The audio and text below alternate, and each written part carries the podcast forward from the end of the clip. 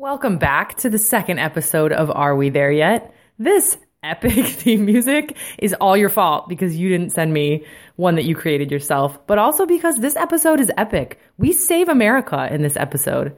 Last week, while the activists and I were driving around eating sandwiches, we started talking about a local coffee shop that actually turns out to be really controversial and kind of sums up the issues with gentrification in America today. And I interview some local geniuses, local activists, local residents, and we solve the question of gentrification. So, Obama, take note. I got you. And um, listen to the end of this podcast because we save America just in time for the 4th of July. Thanks for listening, y'all. Here we go. All right. So, we're driving. We are. We need to pull over. Oh, I'm good. You can keep driving. Oh, Just kidding. Just kidding. so, let's talk a little neighborhood bochinche. Speaking of gentrification. okay. So, the other day, we were talking about coffee, mm-hmm. which, let me tell you, is a very sensitive, hmm. fucking crazy ass gender. Especially, I would say, in New York. Because in hmm. Seattle, the coffee capital, you are going to have places like little Vietnamese shops that make really good um, strong espresso, or you're going to mm-hmm. have. But it, New York has just strong ass coffee with c- devoted coffee drinkers in every freaking neighborhood. Like you've mm-hmm. got Cuban coffee, you got Puerto Rican coffee, you got Dominican coffee, you got. So it's interesting when a sort of gentrified coffee shop moves in, and you know what I'm talking about. That that's a marker of it because it's not like people in the neighborhood don't already drink coffee. Right. You know what I'm saying? Um, so we were talking about there is a new coffee shop in your neighborhood that you frequent sometimes, and I mentioned that I had heard that there was a new one in the neighborhood where I work, uh, which I got excited about because there are no gentrified coffee shops in that neighborhood. Um, and it's backed by Majora Carter, who is a well-known and uh, Don't say respected. I would say somewhat. I was gonna say it's interesting because uh, superficially, I would think she's very respected. She Mm-hmm. she founded which coding? It was it wasn't Girls Who Code. It was No, she she created Startup Box. Mm, That's not necessary, and that's not what she's known for. She's actually known for doing some of her environmental justice work. She has a Mhm. MacArthur Genius Award. mm-hmm. Um, and as of recently, she's pivoted from um, environmental justice to technology, which I don't know. For me, it's I mean, I'm all about the pivot. Like, let's not. I don't necessarily believe anyone should stay in their lane, but it is very interesting mm. and uh, politically. yeah. All right. Timely. So I mentioned, oh my God, there's a new coffee shop and it's backed by Majora Carter, and your response was. Nah. so I want to know the neighborhood bochinche. What's the met about? I said, is it because she's partnered with a uh, corporate coffee shop? And you said no. We support them. No, I actually enjoy Birch coffee, Birch box coffee, whatever it's called. so this is the thing, right? Like, there are a few things. One, having Majora as the face of your. There, let's start from the beginning. Majora did all this work, MacArthur Genius Award, you know, yada yada yada, known for her environmental.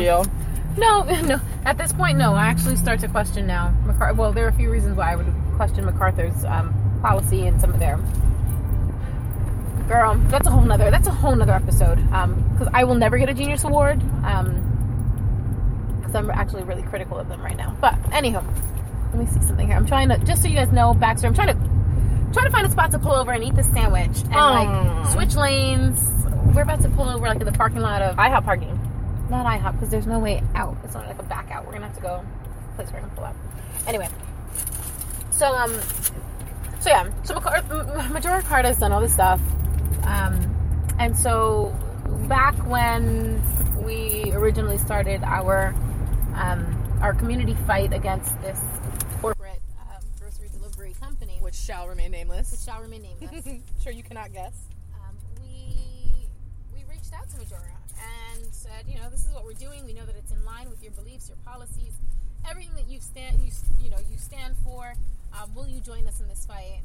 And her response was, I charge five hundred thousand.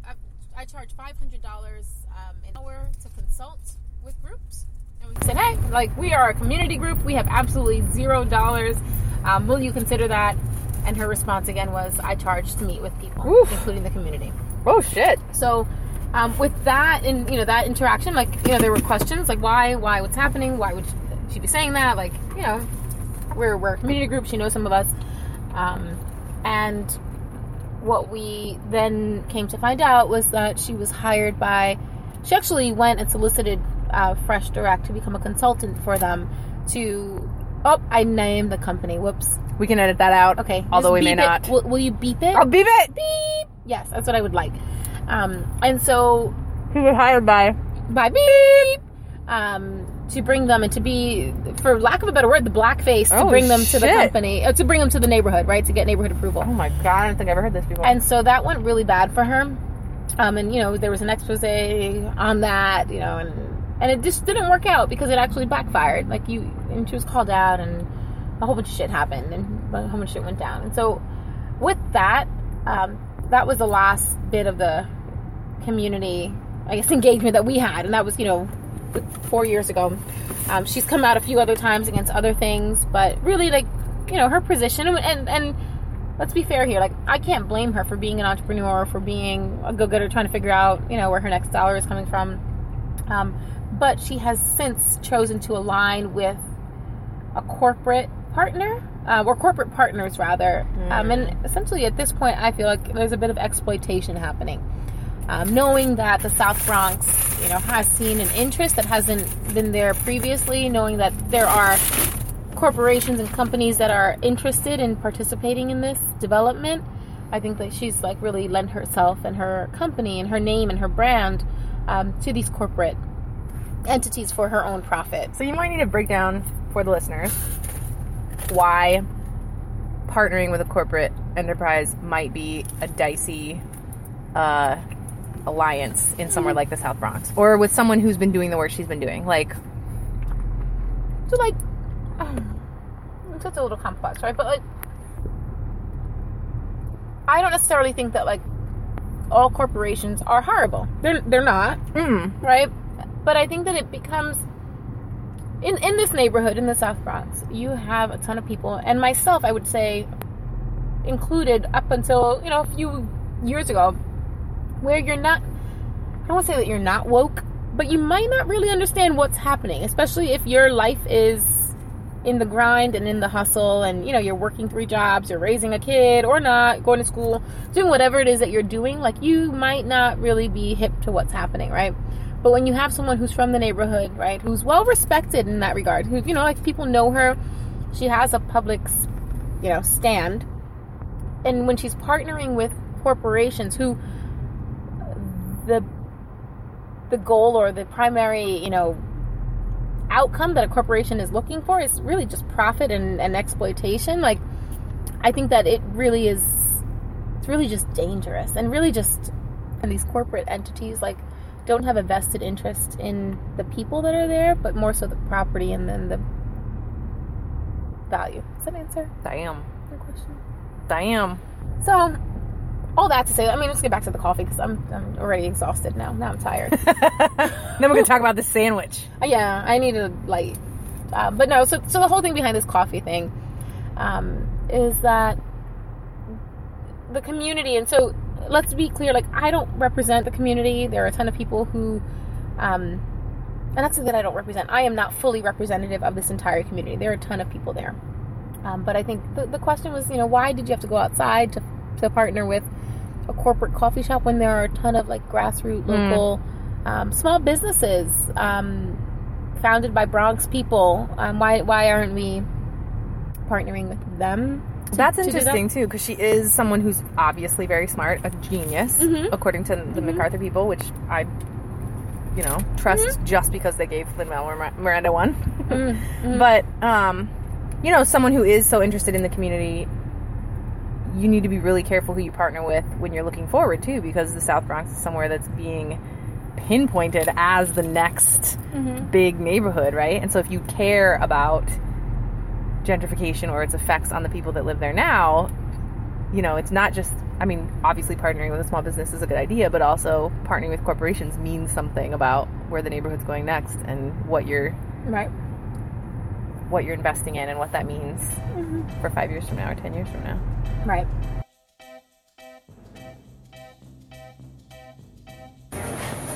Okay, here we are inside Birch Coffee, and I am standing with Hi, I'm James Chase. I'm Vice President of Marketing and Communications for Majora Carter Group Consulting. So I just thought he was going to make my coffee, but it turns out there's a lot more to this coffee shop than meets the eye. So I'm wondering if you can explain what the thought is. So you walk into the, the store and it says Birch Coffee. It's absolutely beautiful, brick walls, very homey.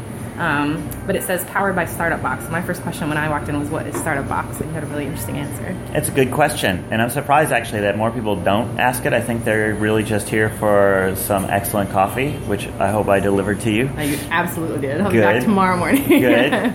Um, and what Startup Box is is a is a it's a it's a company, but it's also an approach to economic regeneration in low status communities, and it focuses on not adding more services and educational resources because that's not what what we're good at. There are a lot of experts out there who don't need any more competition or any Johnny come latelys who think that they got the latest and greatest thing, but aren't really putting in the time it takes to do some of those really needed services.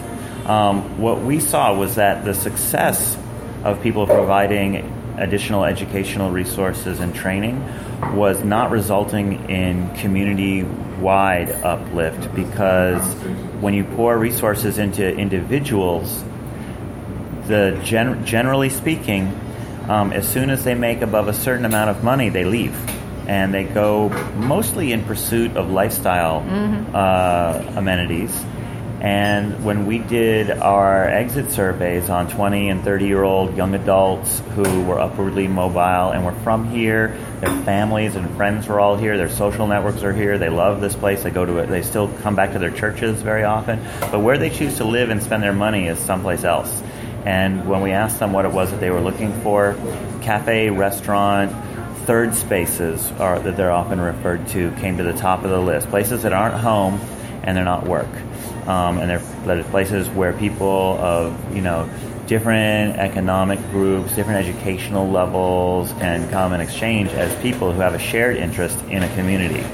Um, and that, unfortunately, that shared interest in the community is not enough to sustain their geography choices um, when it comes down to what are they going to do every day and where they're going to spend their money. And the other reason why we chose to uh, open up and put our resources into a cafe was because we saw all this like Starbucks and Dunkin' Donuts uh, garbage in the cans and in the gutter, and we knew what the price point on most of these drinks was, and we thought, okay, if they're spending that kind of money, uh, all that profit is going out of the community. Let's round up local investors, which we have, and get them to uh, be a part of a business that recirculates some of those profits among people who live here and homeowners uh, as well.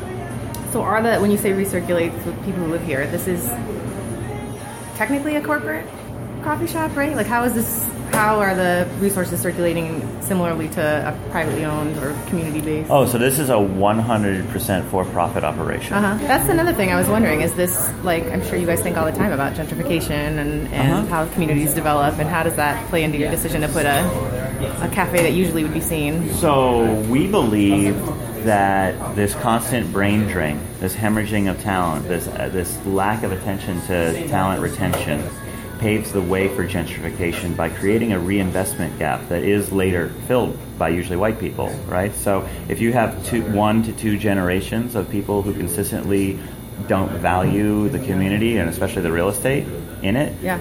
and they leave or they take a you know a mid six figure cash offer for a piece of property that's going to be worth triple that in a few years that's not a good scenario. That's a lack of wealth building for minority families and it's a type of um, change in, in neighborhood demographics that doesn't usually happen slowly or I don't want to say it's not peaceful. It's not like there's violence involved, but people feel like they're Like a being form of pushed violence, out. yeah. you know what I mean. It's Yeah, no one's actually no one no one's going to the hospital for it. Yeah. Um, Very quiet violence. but but it really but it really is and so what, what we feel is if if you in the same way that Majora Carter 15 years ago built award-winning parks and multi-million dollar greenways in an area that nobody expected those to be that was another way of talent retention of making it say you know you can you can have beauty in your community she quintupled the number of trees in this area. Again, is another way of saying, look, this is a this can be a shady, beautiful, lovely space to Yeah. be in. It doesn't have to be oppressive all the time. I think every anything I've ever done uh, on my own has been half-assed, and everything I've done with other people who are better know what they're doing. has been really good. That's right. you hear that, Ira Glass? Whoa, what's going on there? All right. Well, thank you, and I may uh, come back and see. No if You problem. can introduce me to Majora Carter. Yeah, sure.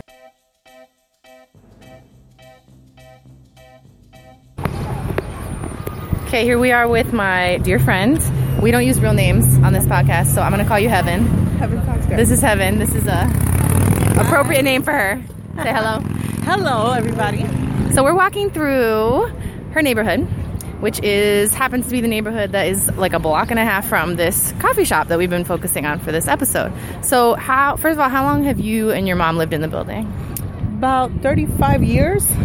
So you're from the neighborhood. Absolutely. I came Uh, here when I was five years old. Wow.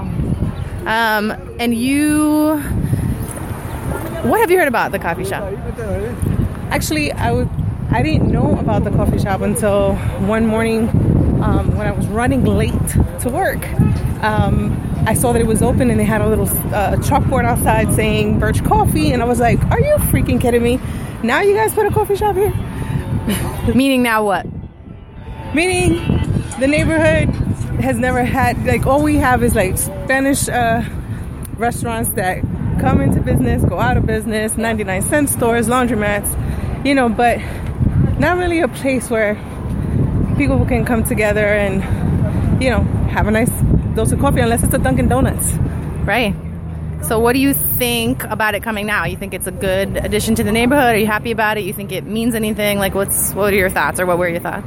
Uh, I don't have any ill feeling about it, but then again, I don't know too too much about it. I don't know who the owners are. I don't know, you know, like, are they teaming up with some kind of organization, uh, you know, for the purpose of the betterment of this neighborhood, or is it just, you know, a small mom and pop shop, you know, that where the owners live somewhere ritzy and they're not from the neighborhood? Yeah. So if sorry, it's loud. We're walking down the street in the Bronx.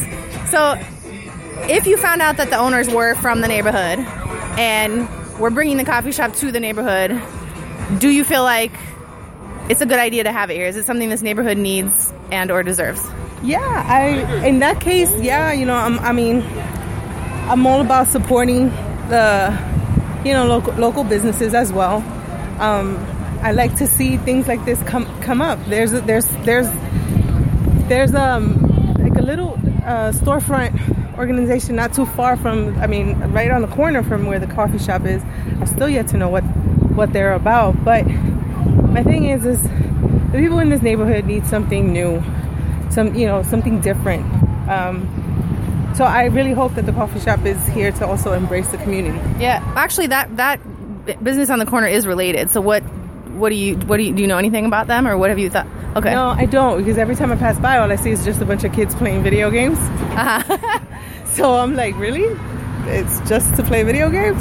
Um, i don't know what their mission statement is. I don't know what their purpose is you know but i do see kids gathering um, there and uh, if it's a place to keep kids off the street then why not Yeah. All right. Well, we're here, so we're gonna try the coffee, and then we will um, come back and, and see what you think. Uh, ironically, we are walking to Dunkin' Donuts because they're having a business meeting of some kind in there, so they're closed. uh, all right, to Dunkin' Donuts we go. Is-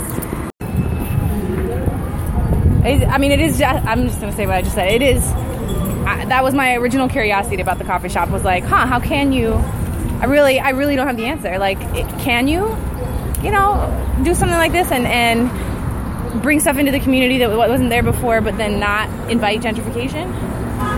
Well, let's look at let's look at a, at a, a different neighborhood in the Bronx where that something recently happened. Like for example, the Bruckner. I remember the Bruckner Bar and Grill. Um, when I first walked in there, um, didn't know of its existence. Didn't know that the area of Mott Haven was shaping up. Um, And when I walked in, I was like, holy shit, this is the most white people I've seen in the world.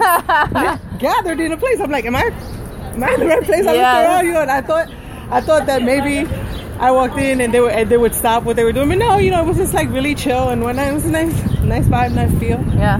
Um, and you know, a lot of little other places started opening up, and I was just like, wow, this is really nice.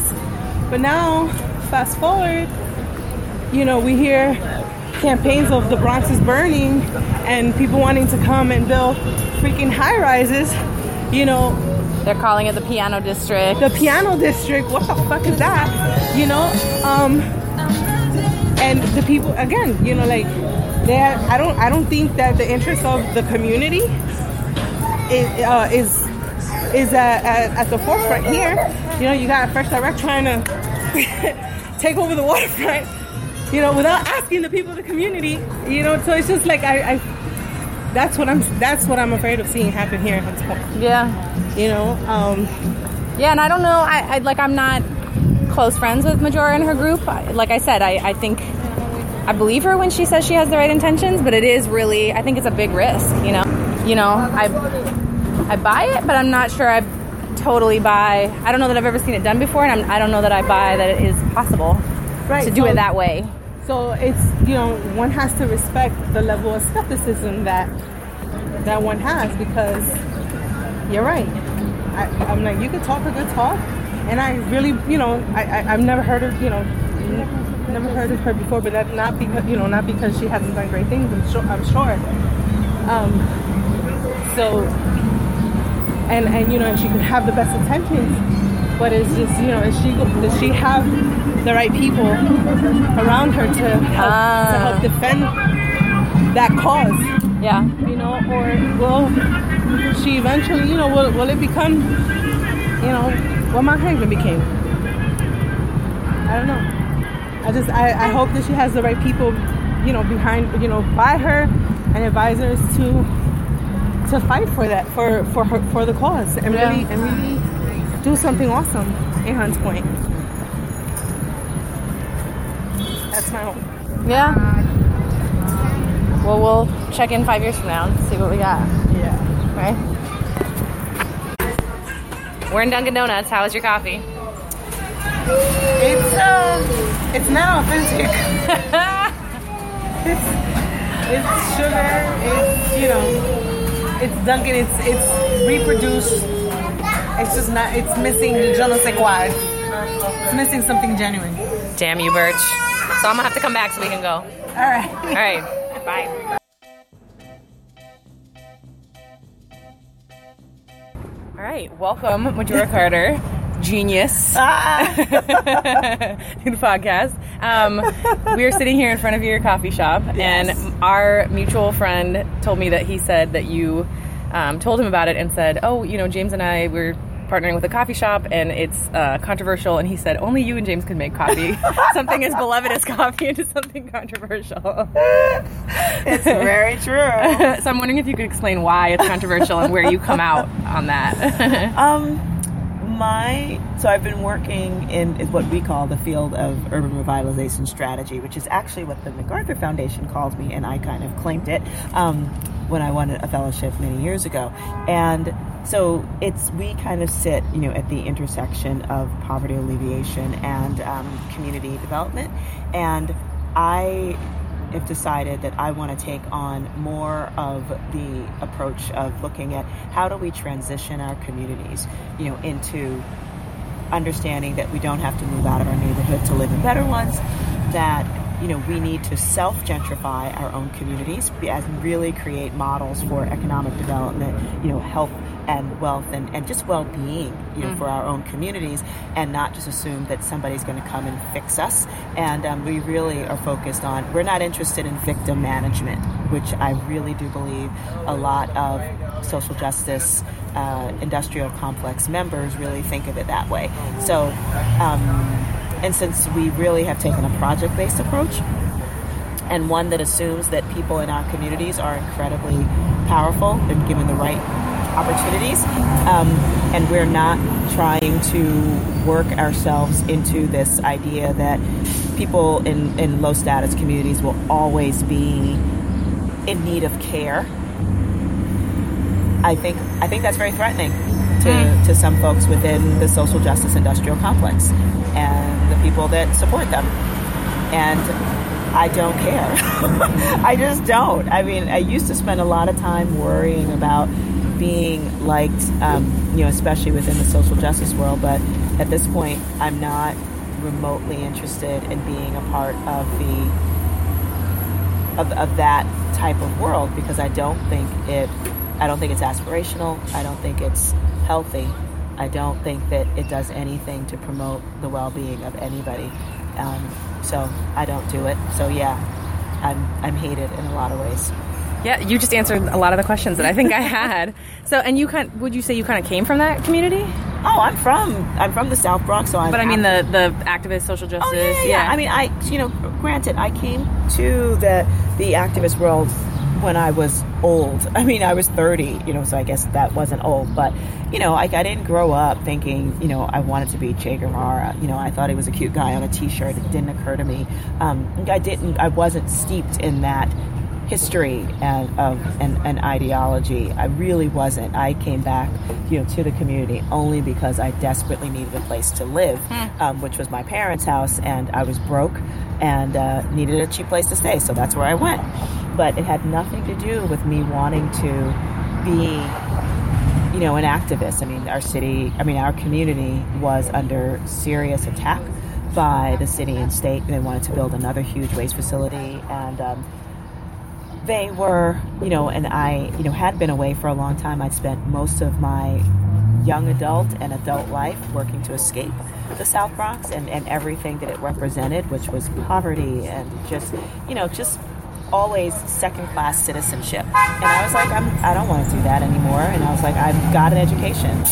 We're all taught, you know, in communities like this to measure success by how far we get away from these communities. And I was, I was all in, all in, my friend, and um, was happy with that. Thank you so much. Really, you, you guys have to come in for a cup of coffee, seriously, and, it, and it's on me. Really, thank you. My pleasure.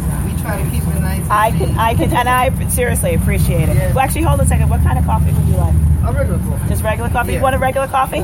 Okay, could you hold on? Yeah, a do it, do it. With sugar. Okay. Thank you. With cream. Okay.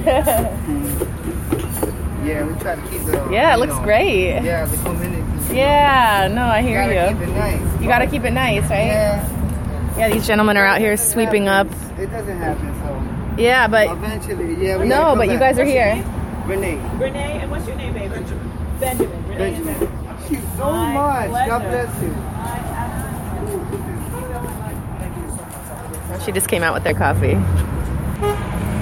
Okay, sorry about that. No, no, that was great. That was perfect, actually. You know, yeah, it's, but it is actually considered controversial. Yeah, and part of it, I think, what you spoke to a little bit before is the the pivot that you seem to take from environmental justice to to economic justice, mm-hmm. and that that meant partnering or accessing some corporate Yeah. Companies or Yeah. I mean, even environmental justice was an interesting thing for, for me because, um, you know, at first, I mean, I totally did really appreciate and, um, you know, and I thought there was a, there was a time and a place for it, but it was absolutely not the be all and end all because it really was focused on, you know, the kind of, ad, you know, advocacy where it was just like, you complained a lot. I'm just gonna be straight. Just things are wrong. Yes, they're wrong. Okay, now what are we gonna do? Because I was always asking them, now what do we do? And um, you know, can we take this this idea of we know stuff's wrong, like we know the community's polluted, we know that you know that there is you know people who you know both policymakers and um, businesses who sooner look at you know poorer people of color and could care less about how they um, how they operate as people and. Um, it's just really gross and how horrifying it is. But if you don't give people something to aspire to, then all we do as people, because we're like that, is complain. And so I'm like, no, we have to give people, hi baby girl, we have to give people reasons to think about these communities as something that is worth protecting. Mm-hmm. And if all you do is complain, that's all people are going to do. And so, but instead, so that's why my focus, even within when I was working in that world, was really project based. Yeah. And maybe it came because you know I was actually I have a history, um, you know, as an artist. I mean, my background is cinema studies and film production, and you know that's what fed me. Like actually looking at, at something, whether it was a blank page that needed to be storyboarded or a can of film, because I worked back in the days when it was actually film and not video, or iPhones, camera phones, which you could do some amazing things on.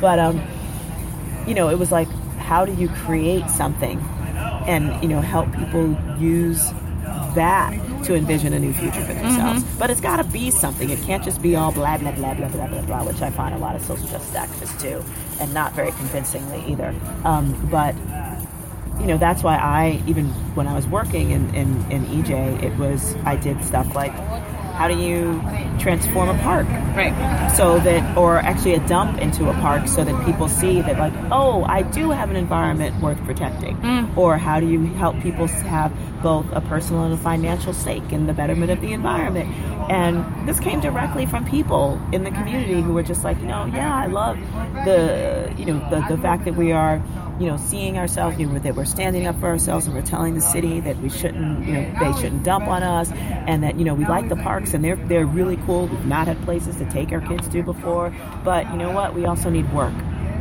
You know, and that's when I started um, one of the first and, and sadly still most successful green collar job training and placement systems because I wanted people to have both a personal and a financial stake, you know, in the betterment of the environment. And that really kind of that experience totally cemented in my head that you can't separate the environment from the economy.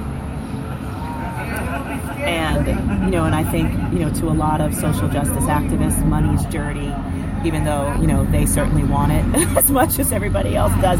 And the last time i checked you know nobody wants to be poor. Nobody. And if know the only people that romanticize poverty they're the only people that romanticize poverty are people that aren't poor and have never been poor and you know been there, done that, you know, and see that and feel that in people. So yeah, I'm constantly looking for ways for folks to feel and and move themselves out of their economic situation because I realize that economically disempowered people are disempowered in every other way. They just are. They're easy to push around as well. So, but the second you feel like you've got something to lose, something to gain, you are you take on a completely different persona, and I think that's really much more powerful. I think when I, granted, don't know anything about economic development, but when I look at a coffee shop like this and I hear you and James talk about it, it seems so like the way he put it was, um, sorry, no, No, okay. The way he put it was, um, we want to. This community deserves a coffee shop too. It deserves Yeah. a birch. You know Yeah. why? Why does it have to be a, a you Yeah. know, something that why does it have to be anything else? Yeah. And I guess my instinct, again, not knowing a whole lot about economic development, is you know the community does deserve a birch, but what if it then is facilitating gentrification in you know I mean people want to stay, but what if they can't because of eventually you know rent hikes or, or housing taxes or whatever. Well, it's not. I mean, look, it's a coffee shop is not going to do that. And what generally, and what people tend to forget is that even in the most obvious cases of gentrification, where it clearly is, you know, you see a big developer coming in and you know pushing people out. Yeah. The gentrification happened long before that moment. Gentrification started happening when they when we tell through certain and uncertain means um, that the kids, that the smart, hardworking people in our community, starting with the little ones, when we tell them that in order to measure success, they have to leave our communities. That's when it happens because it makes it easy for then the people when they do grow up and their parents have a home and then the, the kids look at it and they're like, I'm not keeping that. And then it makes it easy for a developer to come in and go, hmm, you know what, I can pick that property off for a song. And they do. They do. That's what happened in Harlem, happened in Brooklyn, happens all the time. And people never take it. They just look at the, the big, the quote unquote developer like that's the boogeyman. It's like, no, we created that boogeyman Wow. by disinvesting in our own communities. And we need to take responsibility for that. And if, and you know what? Sue me. Try it. I mean, try it. You know, show me that I'm wrong. Yeah. And you will not be able to. And so, you know, so like these little, there's like some really silliness um, going around where I'm being considered like by a bunch of the social justice activists who like who spend so much time on the internet because Lord knows they're not working, um, doing anything of value. And um, instead, they're like running around going, "I that Majora Carter is the harbor, you know, is like the face of gentrification." How am I the face of gentrification? I grew up two blocks away from this space. You know, I was here when the neighborhood was literally burning.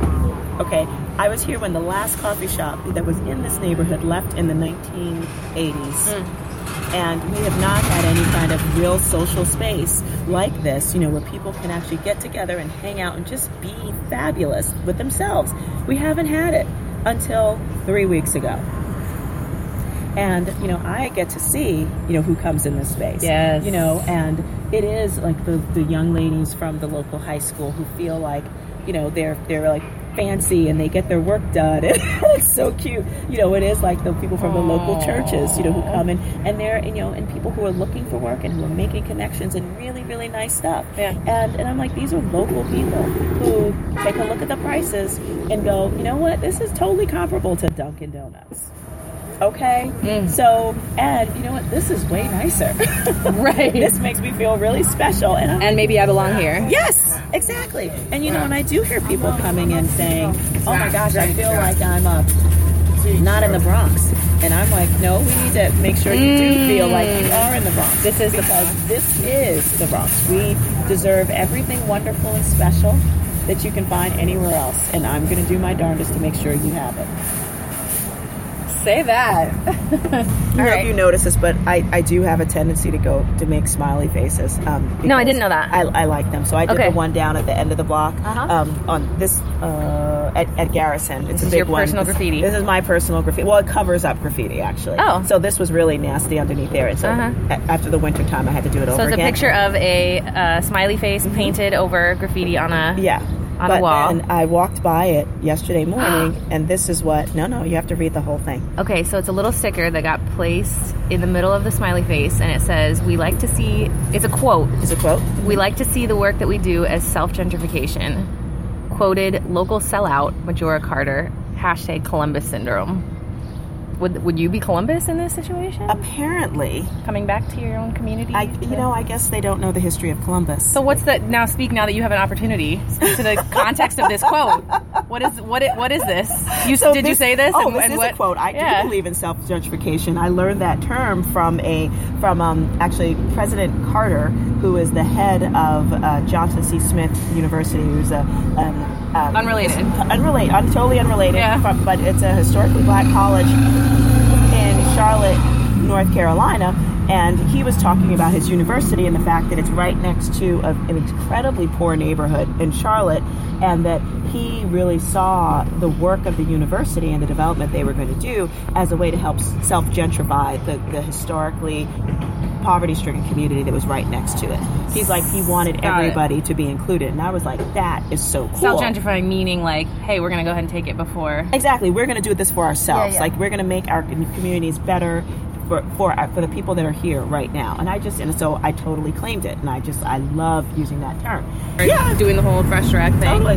And again, I don't know a lot about it. Like, oh yeah, I, they were. Yeah, he was. Um, But it right- sounded like Hi, you guys, good morning. You guys had some kind of relationship before that, and then it kind of I fell apart really- around South Directs. I had no Direct? Okay. relationship with any right. of them. They, I mean, that's the funny thing is like there many of them are just like you know you were you were like down this way, and I was like I don't even know you. Yeah. Um, but again, you know, they claim me, and I think on some level, I mean, I definitely got the feeling that you know I was supposed to be their wet nurse, like I was supposed to fall in line, and um, and again, I'm grown. You know, I've got experience. I didn't get to the position that I am right now for falling in line with anybody, and um, I make decisions. Ba- Hi, sweetie. I make decisions based on what you know, the work that I do, and why, and you know, based on years of experience. So I'm not easy to push around.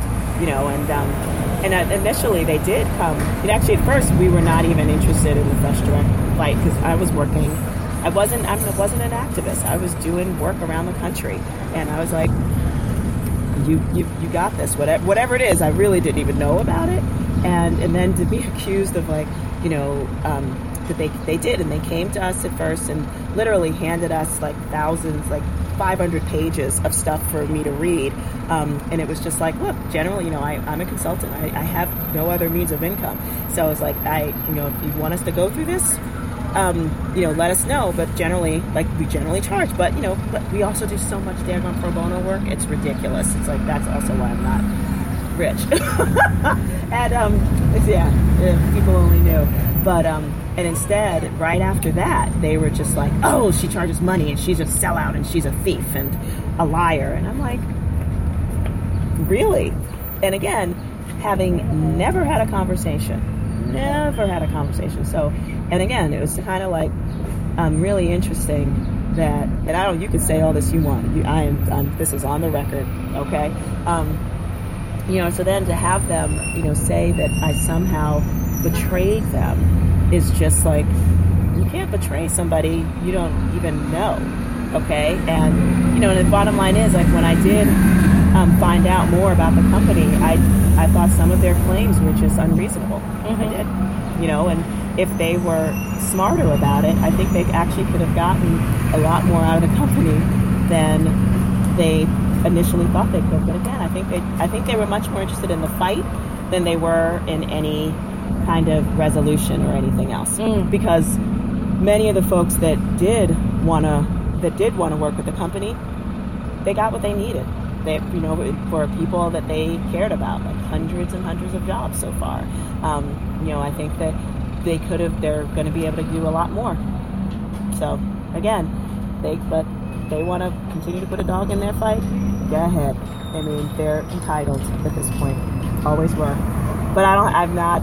You know, my contract's over with them, and I'm totally fine with it. And uh, you know, I'm really happy for the hundreds of Bronxites that are now working. And um, hi, sweetie, how are you? you have to get some tea or something. and um, yeah, you know, but I, I feel really bad that it, it has come to this where you know people can't even have an adult conversation. But But you also don't feel responsible to facilitate that adult conversation because I try. Yeah, I try. yeah, So and and um, you know, I got stuff to do. and you're doing it. Exactly. so again, I'm always open. But you know, if people insist on making little stickers or calling me out on social Mm. media as if it really hurts me, um, Right. go ahead. Yeah. I don't know what else to say except I wish you. I I'm looking for 894. So here we go. And um, so anyway, so I did say, you know, we believe in self gentrification. This is what we're doing. It's by us, it's for us, and we're going to benefit from it. And um, and so yeah, so there was like you know some, a group of again members of the social justice industrial complex, card carrying members, um, were just like, oh, you're the face of self gentrification. And then I woke up, you know, just literally yesterday morning and saw that, and they were just telling, you know, calling me a sellout in every you know little social media venue that they can find. And um, yeah, so I'm the local sellout. And you have personal stickers to. Yeah, Uh, I actually found another one and I took it and I framed it so that I, I can keep it. fuck y'all. exactly. No, I'm totally. I'm just. I think it's hysterical. So, um, Do you know, think there's there's a a way for there to be conversation or or Well, I coming to the middle? tried. Or, You know, after this one gentleman kept calling me out, um, or calling me out on social media, you know, because I know he lives in front of his computer. I don't know what he does for work. Yeah. Um, but you know, I wrote him on Facebook and on Twitter and said, "Hey, would love to talk to you about what's troubling you." Silence. Silence. I'm still waiting for a response. And then this shows up. And I don't know if it's the same person, but I'm sure they all talk. I have some good friends who I, I think are very much the, the card carrying social justice South Bronx members, but I also think they're not like the internet um, sitting around doing nothing kind. And Ah. they and and I'm I don't I mean they're my good friends. I Mm-hmm. also know very little and admire very much the work that you do, so I kind of fall in the middle. So this is more like just like oh I'm really curious to hear what both sides Always have to say to because talk. yeah yeah. Um, I'm not even remotely interested in, in allowing myself to be beat up. just if that's what you want to do, then you know what, keep doing your stickers, Yeah. please, by all means. Right. Um, so, but you know, I can handle myself. But again, if they want to actually have a conversation, um, have always been open to it. Yeah. They know it. Yeah. I, I mean, Lord knows I'm pretty easy to find. Like I found you.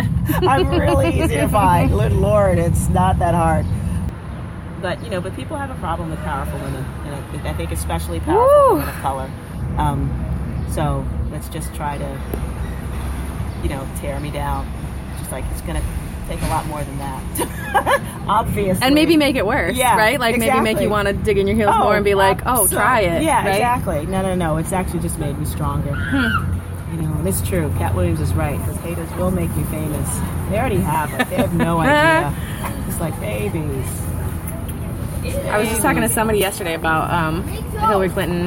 My sister, actually, we were talking about this, and I was telling her that in my class this year we read Mer- Medea and Macbeth, and, Uh-huh. that, and both, you know, a lot of what people take out of those stories is the idea that these women are crazy, but really, Yeah. I think what the authors are trying to show is Yep. they're blowing up the crazy to show what people's perception are Yep. of women that do what they need to do to Yep. Sort of crazy. to get power be in power. No. All right. All I mean, it's really. Thank you so Probably. much. My I know. pleasure.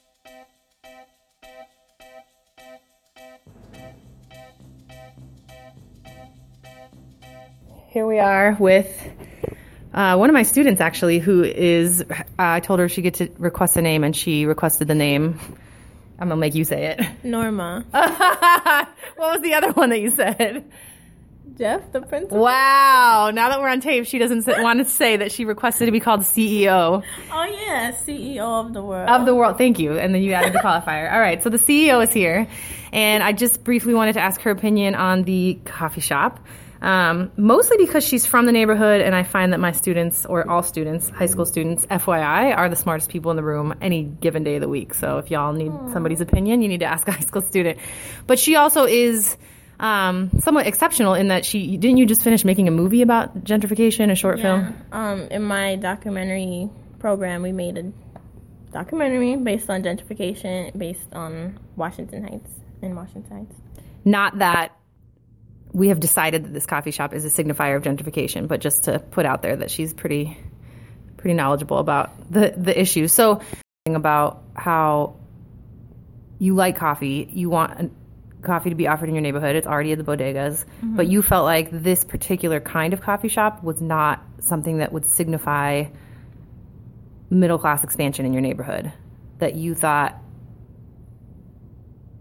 like why why bring a coffee shop that was something that was seen in more affluent white neighborhoods when you could bring something else that signifies mm-hmm. development in your neighborhood right? You were saying something about how you thought there was like untapped potential in the neighborhood already. So why bring in something from another community to signify growth when you could tap into like the beautiful cultural history here? Well, um, when you were talking about earlier and how the purpose of the woman that was trying to start it, how she basically was trying to make this bougie coffee shop so people can feel more comfortable with going to places like that. Something, I think you said something like that. I know the purpose was to like kind of raise the middle class and black and Latino people to kind of where white people are on in terms of like finances and class, things like that. But I feel like if you want to raise black and Latino communities, you have to build on top of what we already have, not change it into something and losing the culture and the history of that neighborhood. Just build on top of it instead of like changing the small businesses that are already there to more like trendy places. Build on top of those small business restaurants and expand them so they can learn the value of that property and their property values and they can teach they can teach their kids and from generation to generation and that's what i feel like we need to know because also that's something that came up when we were learning about gentrification because um, people in these communities would sell their property for um, not as much money as it's worth and basically they would lose that and then the communities would be gentrified slowly by slowly um, because they have more land because they bought it. And now they're able to kick out those families that were living in those buildings and just turn the whole community into something else. and I feel like that's important. That's more important than building a coffee shop. Can you do both? sense. But why would you do both? I don't know why. Like, if it had more to it, because I do, and I do like the concept of it, and like, she wants to help people feel more comfortable in places that they might not feel used to, or not they might not be used to, but the Or- or execution also- isn't good. Yeah, I want to talk about the execution because I think also providing people the opportunity to, to feel like they belong in places like that, but also providing, like, if I'm someone who grew up in, the, in Hunts Point, I'm a Afro Latino woman who now is coding and making a whole bunch of money, and I want to live in a place where I feel like, you know, I made it. I, I got out. I, I, I don't want to be anymore where I had to struggle so much. What what does that neighborhood look like? It might have nice coffee shops. It might have a museum. It might have whatever. Mm-hmm. And so I think her idea is if we if we have those things in the neighborhoods that exist, we won't be losing those people to other neighborhoods. But when you build those places, it attracts more people outside the neighborhood. So even if you, that's not your intentions, that's what you're gonna attract, really. And then they'll see like, oh, well, this is a nice place. I never been here because people are already scared of the Bronx for some reason because it's dangerous or whatever. And once they see more businesses, they're gonna feel like it's more, it's safer to live in. So they'll probably want to come in too. And even though that wasn't their intentions, that's the outcome. Hmm. So is the answer not to develop? No, I wouldn't say it's to develop, like in the way you're saying, like build coffee shops so people can feel like they made it. Because what does that really look like? Like, does it feel. I don't know how to explain it, but I'd rather live in a place where I was always used to living rather than some place that has new stores and everything to make me feel like I made it. Because really, just being in the community and empowering the people that are living there, that makes me feel like I made it because I have a purpose of what I've accomplished and everything. Mm. So that mo- makes me feel like I made it, not just like now that I can buy from this nice supermarket that's overpriced and probably has enslaved people working for them, like Whole Foods. That's not going to make me feel like I made it. How old are you again? 17. the CEO of the world, y'all.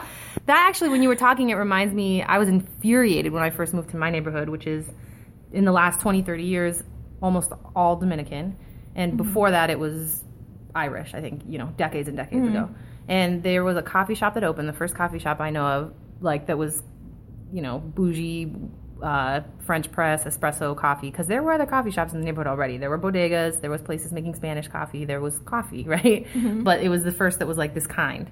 And they are in a predominantly Dominican neighborhood, and you're only going to see white po- folks in there unless it's somebody's nanny. And they have these history nights where they talk about the history of the neighborhood, but it's always the history of like 40, 50 years ago or the turn of the century. And I'm like, but what about the history of the last 30 years? The history that's like actually still here that you're ignoring. Right. So, and their intention was not to come in and develop the neighborhood. Their intention was to like make a coffee shop for the people that ended up going there. But I also think about there were a lot of Dominican artists and, and entrepreneurs who started to fight back against the coming gentrification by opening businesses that were like there was one guy actually who opened a coffee shop and a bar and he had Dominican coffee in there, he had Dominican artists. It was a place where, you know, young up and coming middle class Dominicans who grew up in the neighborhood felt like they could go and feel comfortable and explore the fact that they were also you know, exploring new identities, but they could be comfortable there and they could explore their history and feel like they belonged. And that's what I'm thinking of when you mm-hmm. when you talk about that. Really thinking about how do I preserve and promote my culture while acknowledging that it's that we're coming up, you know, that that we want to, this neighborhood to develop, but we want it to develop in our way, not in a way that's going to displace people. I agree. Like, I don't think her intentions are to like um outnumber the black and Latino people in the community. And she's a black woman who grew up in the yeah. community. Just so. I don't I don't think that's her intentions at all. Um, and I would love to work with her because gentrification. Um, I know this isn't the specific topic, but gentrification isn't easy to like fix. Like, there's no answer to fix that because you're always gonna have the good and bad effects. But I feel like you can balance that, and that is possible. It's just really hard, and it takes a team, and that team has to be the people in the neighborhood, not people outside looking in because they don't know what we go through. They don't know how to fix the problems because they don't know our problems.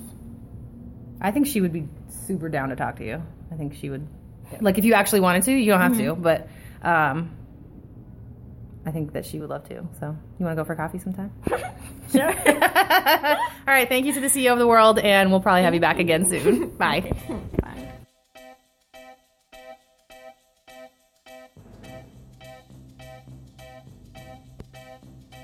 See you guys. I told you we were going to solve it. Whew. All right. Well, thank you for making it to the end of this podcast. Thank you to the activist for being one of my closest friends and always having inspiring and uh, life changing conversations. Thank you to Heaven for being my friend, for raising a beautiful daughter, for being a beautiful, beautiful community member in a gorgeous community. Thank you to Majora Carter for being so forthcoming on the podcast and the work that you do. Thank you to the CEO of the world. You are our hope for the future. And thank you to you for listening for this whole hour. My boss told me that it's too long for a podcast, but he's not the boss of me. So, I mean, a little bit, but not for the podcast. So, thanks for listening. Please go look at the Facebook page and you can see extra uh, information, maybe a picture of the gentrification sticker. You can see videos and upcoming episodes. And also hit me up with some feedback. Are you listening? What do you like? What do you want to hear more of? What is the least annoying part of this whole shebang? Let me know, and we'll probably do at least one more episode because we're not there yet. Bye.